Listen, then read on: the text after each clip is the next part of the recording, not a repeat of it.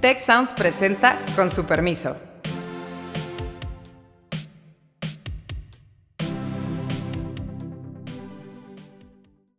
Con su permiso, soy Beata Boina y hoy vamos a hablar sobre la batalla del presidente mexicano por controlar los organismos constitucionales autónomos, especialmente al Instituto Nacional de Transparencia, Acceso a la Información y Protección de Datos, el INAI, y también sobre nuevas propuestas de López Obrador para que crezcan las competencias del Estado frente a las empresas privadas es probable que tengamos campañas electorales menos informadas y para mí eso es preocupante. El IFAI, o hizo el IFAI o el INAI, el más importante es que obliga a las instituciones a que el grueso de información se haga transparente en sus páginas de Internet. Hay una situación un poco de limbo a ver qué va a pasar. El Senado aquí, esa, esa parte del poder legislativo es crucial, sin ninguna duda. Me acompañan en este capítulo de nuestro podcast eh, Azucena Rojas y Carlos Elizondo. Y voy a empezar con Azucena. A ver, Azucena, ¿cómo tú ves lo que está pasando con INAI en esos últimos tiempos que estamos escuchando desde hace ya varios meses, que está llegando poco a poco el parálisis en el funcionamiento de este organismo constitucional autónomo y efectivamente parece que el presidente está logrando su objetivo, que es, pues, no tanto quizás hacer desaparecer, pero eh, al menos disminuir el papel de este organismo. Azucena. Muchas gracias, Beata. Un gusto verlos nuevamente a ti y a Carlos, em, con un tema pues realmente eh, muy trascendental, que, que, además ha venido creciendo, ¿no? Eh, como, lo como lo has mencionado. Y, y recuerdo que antes de vacaciones em, estaba el tema, pero yo creo que ahorita, después de la semana pasada, todavía aumentó más la importancia de esto y las columnas están por todos lados hablando de, de, lo que implica este, pues, esta inoperancia del INAI con lo que ha venido aconteciendo y cómo se suma esto a una posible eh, pues, desinstitucionalización de estos organismos autónomos constitucionales que son muy importantes para los pesos y contrapesos eh, que tenemos en nuestra democracia mexicana. Eh, lo, que, lo que a mí me parece que que, es más delicado de este caso es que, bueno, a diferencia del, del INE, en donde se, ven, se venía viendo la, la amenaza de que dejara de ser operante INE eh, y, y, al final de cuentas logró salir todo en tiempo y forma y el INE sigue operando de alguna manera, pues bien, de manera normal, el INE ahora sí llegó al límite. ¿no? Y eh, o el día de hoy, pues no pueden eh, sesionar eh, la, la, el pleno del INAI, que es en donde realmente se garantiza que si una persona solicita información a alguna dependencia gubernamental y, y, no se la dan, pues se, se, obligue o se, se ejerza pues esa gestión. Entonces, creo que este es el un caso muy grave, tal vez no es tan popular en la opinión pública, tal vez no hemos visto marchas eh, como en el INE para defender al INAI, pero estamos llegando a un límite y además un límite en donde estamos escuchando grabaciones eh, graves, en donde vemos que pareciera ser una intención muy clara y a mí me preocupa esto. Eh, pues hacia el futuro, ¿no? Que, y, y, que además no está claro el destrave. No sé, eh, yo estuve buscando, bueno, y, cuándo se va a resolver, y, tampoco queda tan claro cuándo vaya a suceder y cuánto tiempo vaya a estar sin operar el instituto, que además pues tiene muchas implicaciones en términos de transparencia y corrupción. Entonces, sí lo veo como un tema grave, eh, que creo que es muy importante estarlo, eh, pues que ahorita lo comentemos, que veamos cómo podemos eh, salir de esto. Eh, también creo que es muy importante que la ciudadanía sepa que esto es parte de sus eh, garantías constitucionales, de sus derechos humanos, el acceso a la información.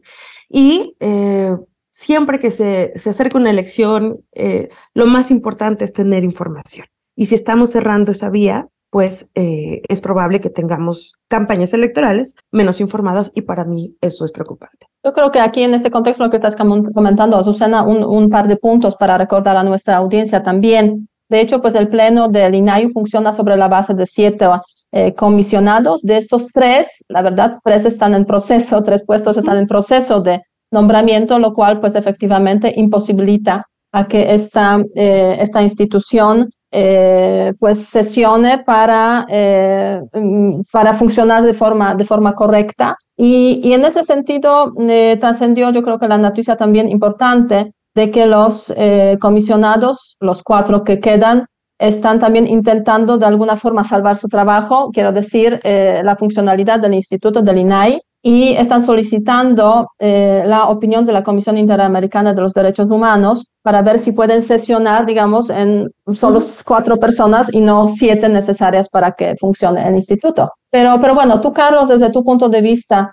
eh, ¿Cómo lo ves? Porque pues tenemos en este, eh, en ese contexto al INAI que ha sido sometida a muchas críticas, parte del presidente también. La verdad es que hay varios grupos que están criticando esta institución como que una institución que no siempre ha sido eficaz, eh, tan eficaz como se esperaría. Es una institución que nace en 2002 y, y, en 2014 obtiene la autonomía. ¿Cómo ha sido ese trabajo de INAI a lo largo de, esos, de, esos, de ese tiempo, que no es mucho, o sea, ni 10 años de instituto autónomo? Mira, Beata, en un país normal no se necesitaría el INAI. Un país normal, como en Estados Unidos, los países europeos, si un ciudadano quiere saber algo de la información en posesión del Estado, hay mecanismos muy sencillos y el Estado cumple, y si no cumple hay mecanismos judiciales, hay escándalos políticos, entonces el acceso a la información es algo relativamente fácil. ¿Cómo lo es organizar elecciones en casi todos los países?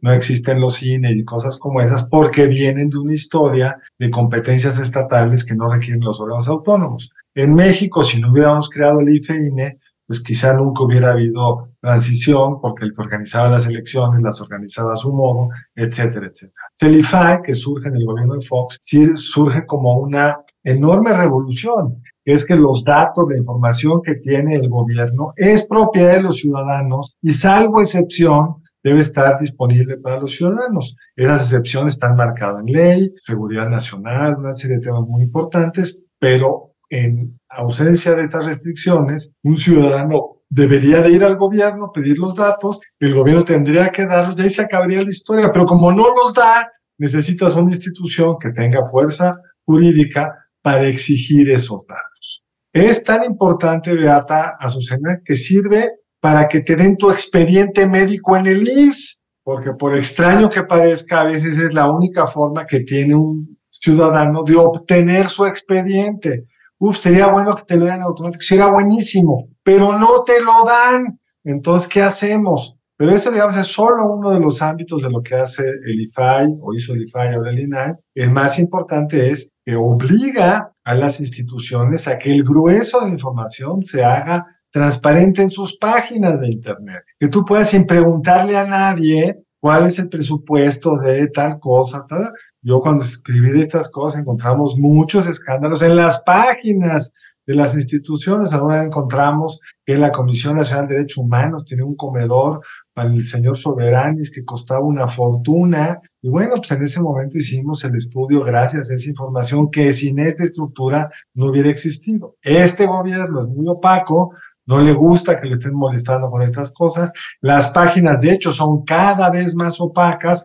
En ese sentido, más se necesita una institución que esté presionando para acceder a esa información, pero por supuesto no tiene la evidente utilidad que tiene el INE. Y tiene otro trabajo que no podemos olvidar, y lo describiste tú, eh, lo dijiste tú en el, cuando nos dijiste a qué hace, acceso a la información y protección de datos personales.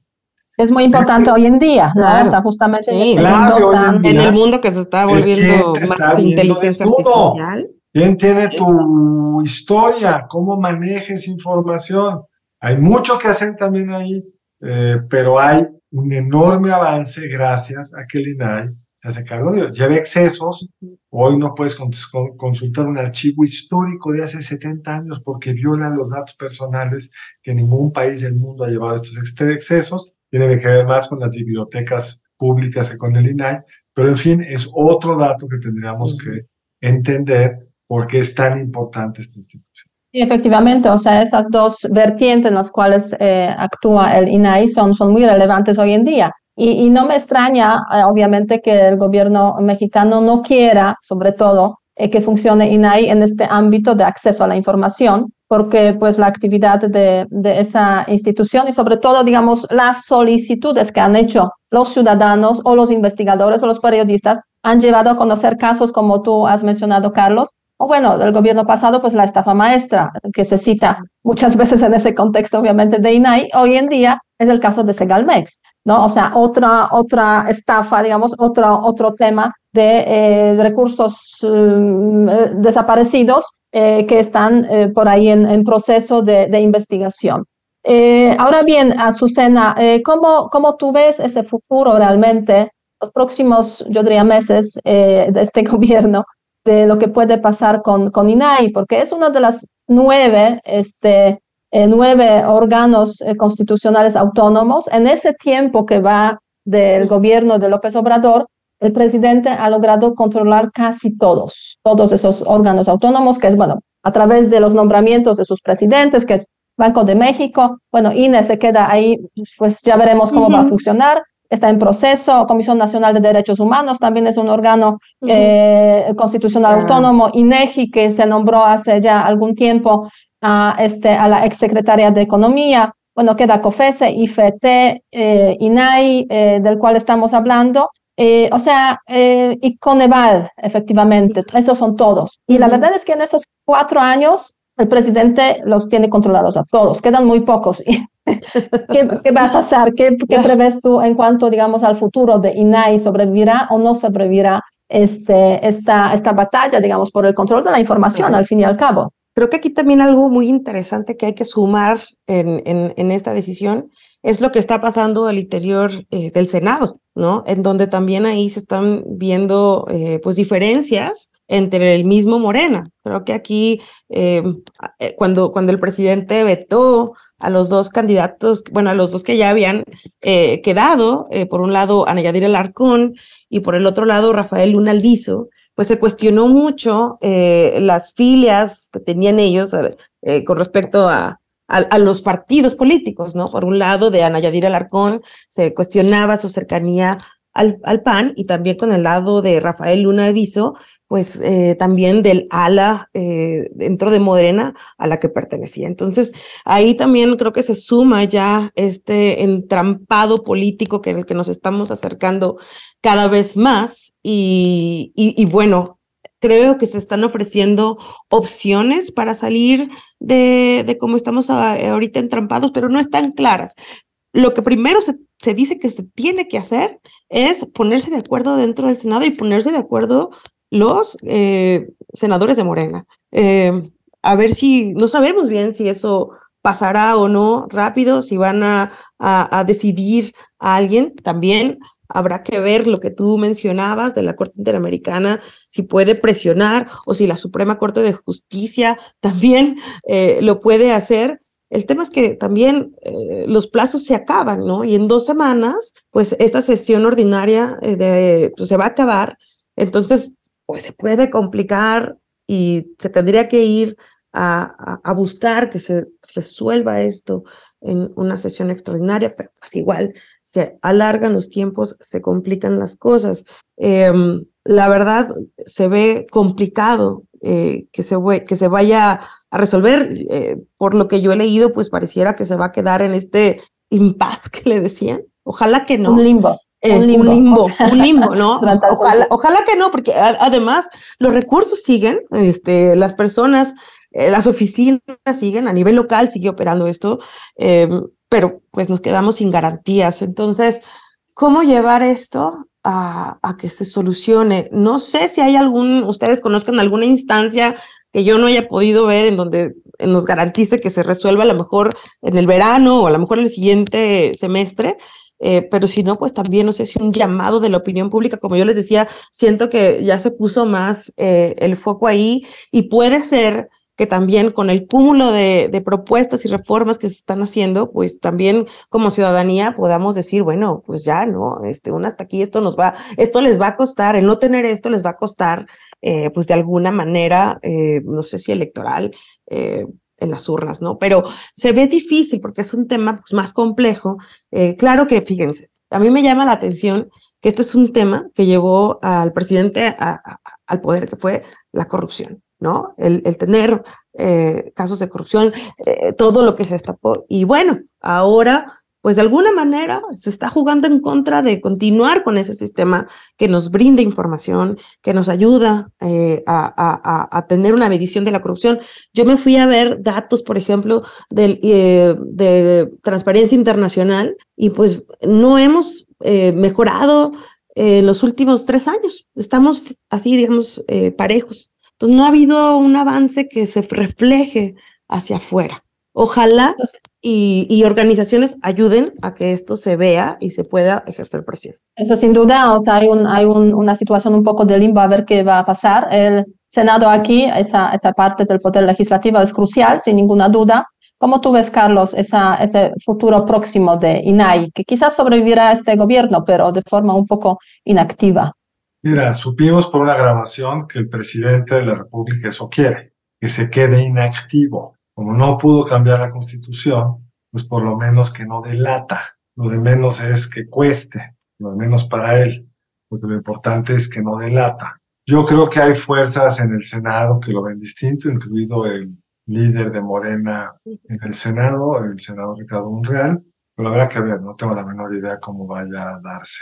Lo que sí creo que vuelve complicado este caso, que es muy difícil generar una movilización social ante un tema tan poco claro y donde su utilidad incluso para colegas y amigos a veces no es muy evidente cuál es. Pero no sé. La Sí, es cierto, la verdad lo vamos a estar monitoreando sin ninguna duda porque pues es un tema relevante de tener acceso a la información pública a través de este, de este órgano, y por una parte, y por otra parte, el trato de los datos personales, que la verdad es que aquí hay muchísimas deficiencias. México es un tema que hay que abordar, igual algún día podemos hacer, eh, yo creo que toda una cápsula, toda una sesión sobre este, el tema de los datos personales y el trato que se da a los datos personales, en, no solamente en el gobierno, a nivel, digamos, de las empresas, a nivel de eh, otras, otras instituciones, en la vida privada, el robo de los datos personales. En fin, no me voy a extender sobre esto. Lo que sí me gustaría ver, porque ya vemos que al presidente no le gusta que, que, que lo controlen, que controlen al gobierno eh, que, él, que él lidera, eh, pero en los últimos tiempos, tiempos también hemos visto eh, una propuesta eh, que va en la misma dirección, aunque afecta a otro sector, a las empresas, empresas privadas. Una iniciativa de reforma que, se, que se anunció, que se presentó a finales de marzo, el 24 de marzo. el titular del Poder Ejecutivo envió a la Cámara de Diputados una iniciativa que busca supuestamente reformar, adicionar y derogar, derogar diferentes disposiciones en materia administrativa eh, particularmente en régimen de contratación pública y en régimen de bienes de dominio público, la llamada iniciativa de reforma, pero que en, pues, en general podría afectar mucho, puede decir, a las relaciones que tiene el Ejecutivo con las empresas privadas, encargadas en muchos eh, casos de proveer servicios, este, de realizar diferentes tipos, eh, podríamos decir, de, de trabajos, de implementar diferentes políticas públicas, etcétera, etcétera, etcétera. Este, eh, tú, Carlos, te has acercado un poco más a este, a este tema de la sensación. A ver si nos puedes explicar así brevemente eh, y después este, le pido a, a Susana también su opinión. Sí, en efecto, lo que dice es lo que está sucediendo. Si uno lee la exposición de motivos de esta ley, lo que lo anima es una cosa que se oye muy razonable.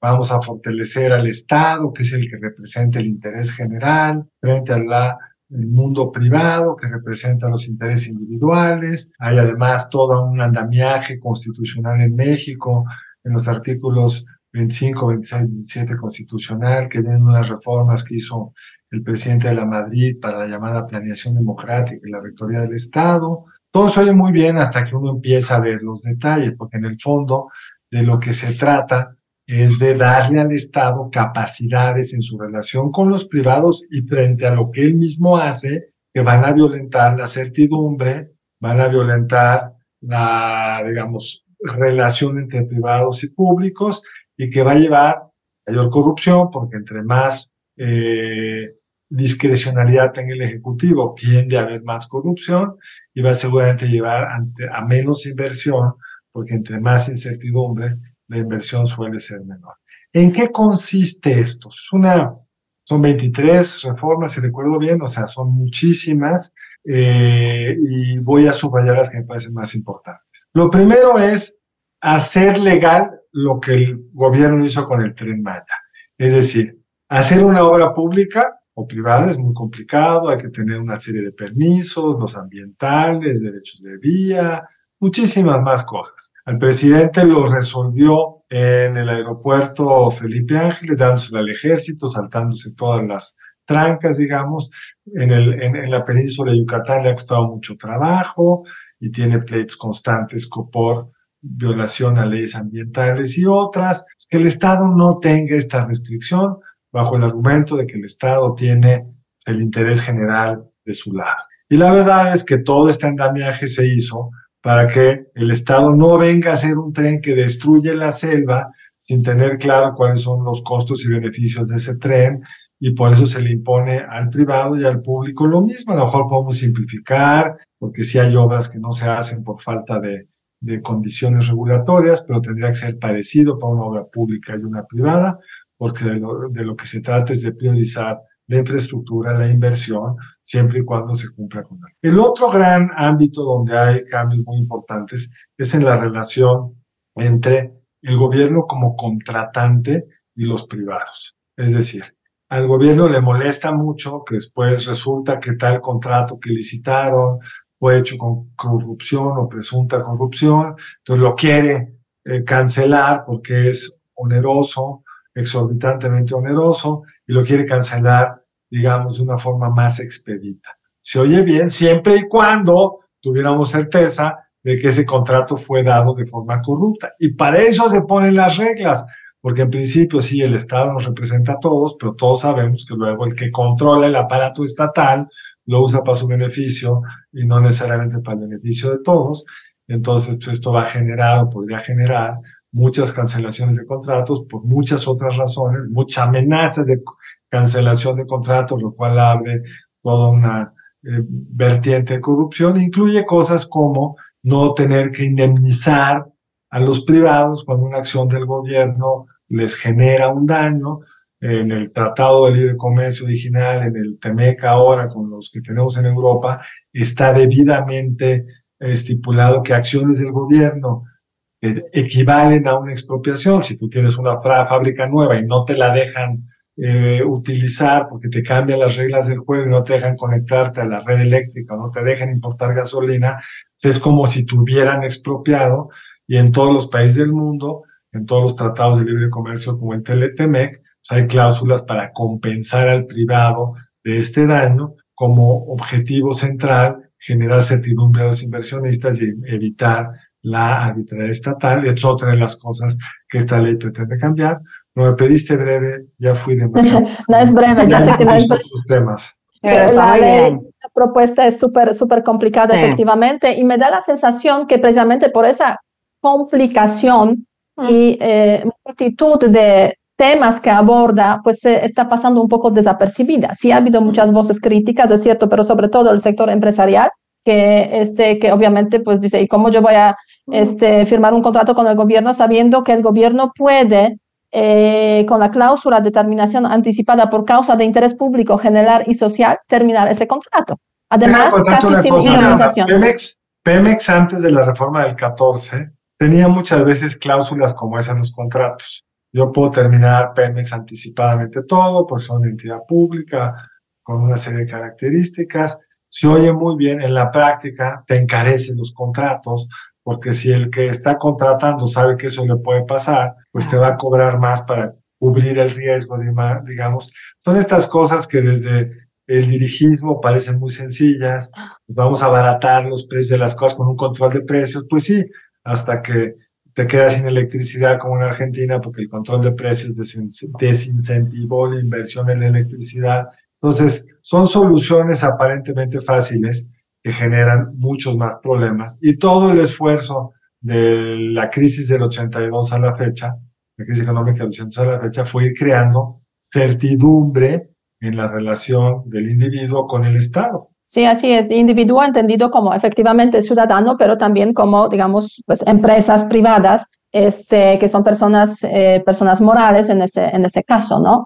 Eh, pero sí hay esa, esa tendencia en esta administración, no cabe duda, de, de, que el Estado sea el que, digamos, controle más, ¿no? Controle más los temas económicos, este, tenga esa preponderancia frente a los privados en cuanto a ese tipo de, de, situaciones. Eh, ¿Cómo tú ves, Azucena, esa, esa, esa política, digamos, eh, del gobierno, eh, política económica teñida, yo diría, con esos tintes muy fuertes de la estatalización, que ha sido algo característico para los gobiernos del PRI de hace años, que se ha estado eliminando pues a raíz de la apertura de México, pero que estamos de nuevo regresando a eso, ¿no? Pues totalmente es, es, eh, va la tendencia de más control que tú mencionabas hace rato, ¿no? Este va por allá.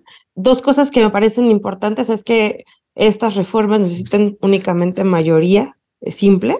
Eh, me parece que va a la Cámara de Diputados, ¿verdad? Eh, entonces, bueno, eh, eh, está ya, ya, está por ahí, sí. Lo presentaron en la Cámara de los Diputados y después tiene que pasar eventualmente por el, por el Senado en caso de, que pase por los diputados. Y, y, y, y es, son cambios también muy fuertes eh, hacia esta, a este tema del control. Y, como lo decía Carlos hace rato, si viviéramos en un mundo ideal, en un mundo donde pudiéramos confiar en un eh, dirigente sabio y que realmente supiera cuál es el interés general de todos, bueno, pues adelante, hagamos todo esto mucho más ágil. Pero cuando hemos estado viendo pues tanta incertidumbre, tantos cambios de un día para otro, tanto desgaste eh, de nuestras instituciones, de incluso de funcionarios, personas preparadas que quieren llegar a hacer las cosas bien y que dicen, híjole, es que no hay forma, pues yo esto lo veo muy preocupante, ¿no? Y más pensando también en el tema económico que hemos venido hablando, en el que no estamos en condiciones para estarnos jugando eh, pues la credibilidad eh, de las empresas o la posibilidad de que lleguen o no a invertir en nuestro país.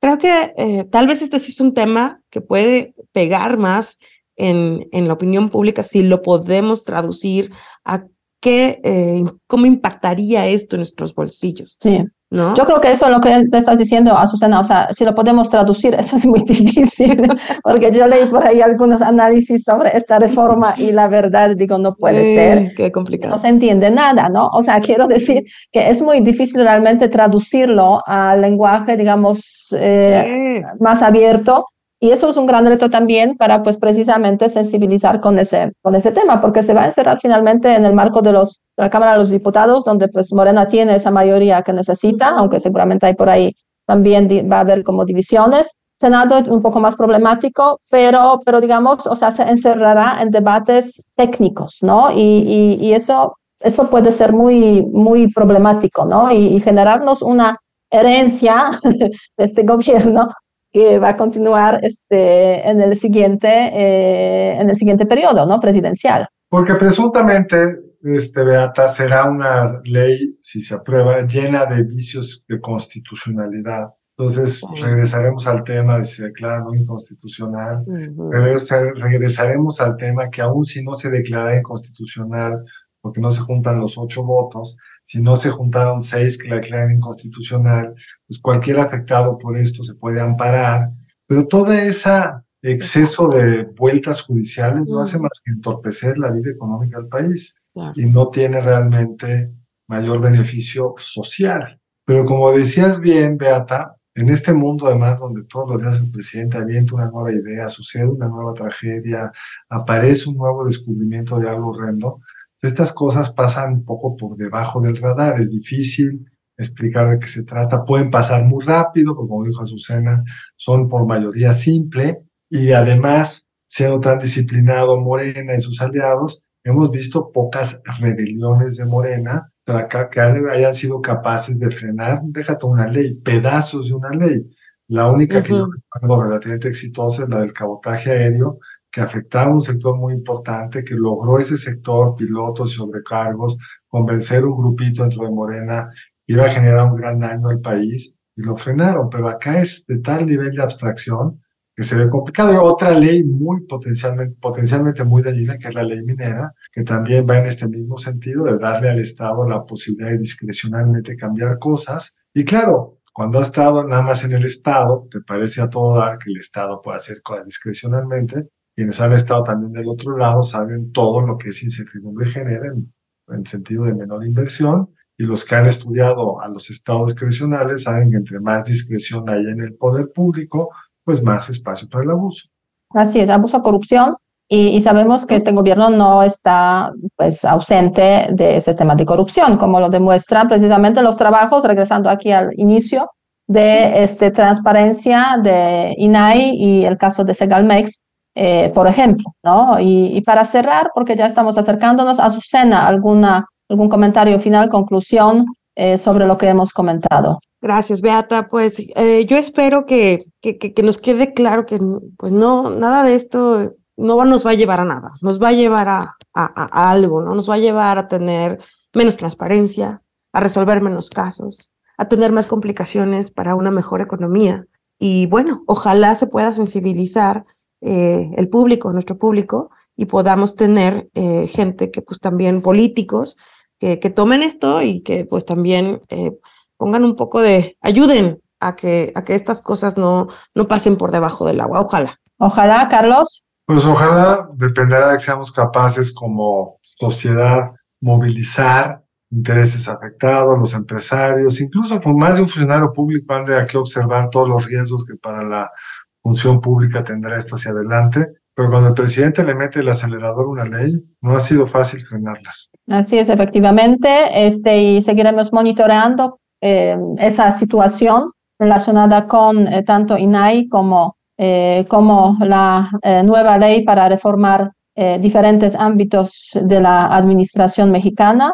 síganos en nuestras redes, en Twitter, sociales tech y obviamente comenten, pregunten, porque nos interesa también conocer su opinión y sus propuestas de temas. Muchas gracias por escucharnos y hasta la próxima semana. Hasta luego. Si quieres conocer más sobre el comercio y los negocios, te invitamos a escuchar Territorio Negocios. La experiencia del cliente o del usuario es cada vez más importante. El podcast en el que hablamos sobre las nuevas tendencias de innovación, emprendimiento, finanzas y liderazgo en México y en el mundo. Escúchalo en Spotify, Apple Podcast y Google Podcast. Muchas gracias al equipo del Tecnológico de Monterrey y de Tech Sounds. Productora ejecutiva, Lisbeth Siller. Productoras de Con su permiso, Stephanie Cisneros y Eva Obano. Diseño, Lisette Rodarte. Analíticos y alianzas, Lilia Martínez. Postproducción, Max Pérez y Marcelo Segura.